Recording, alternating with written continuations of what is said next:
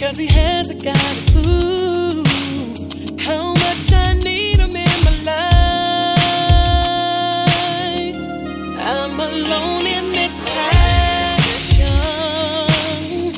Though I want, I can't have him. I'm not used to not getting what I want when I want it, and I want him.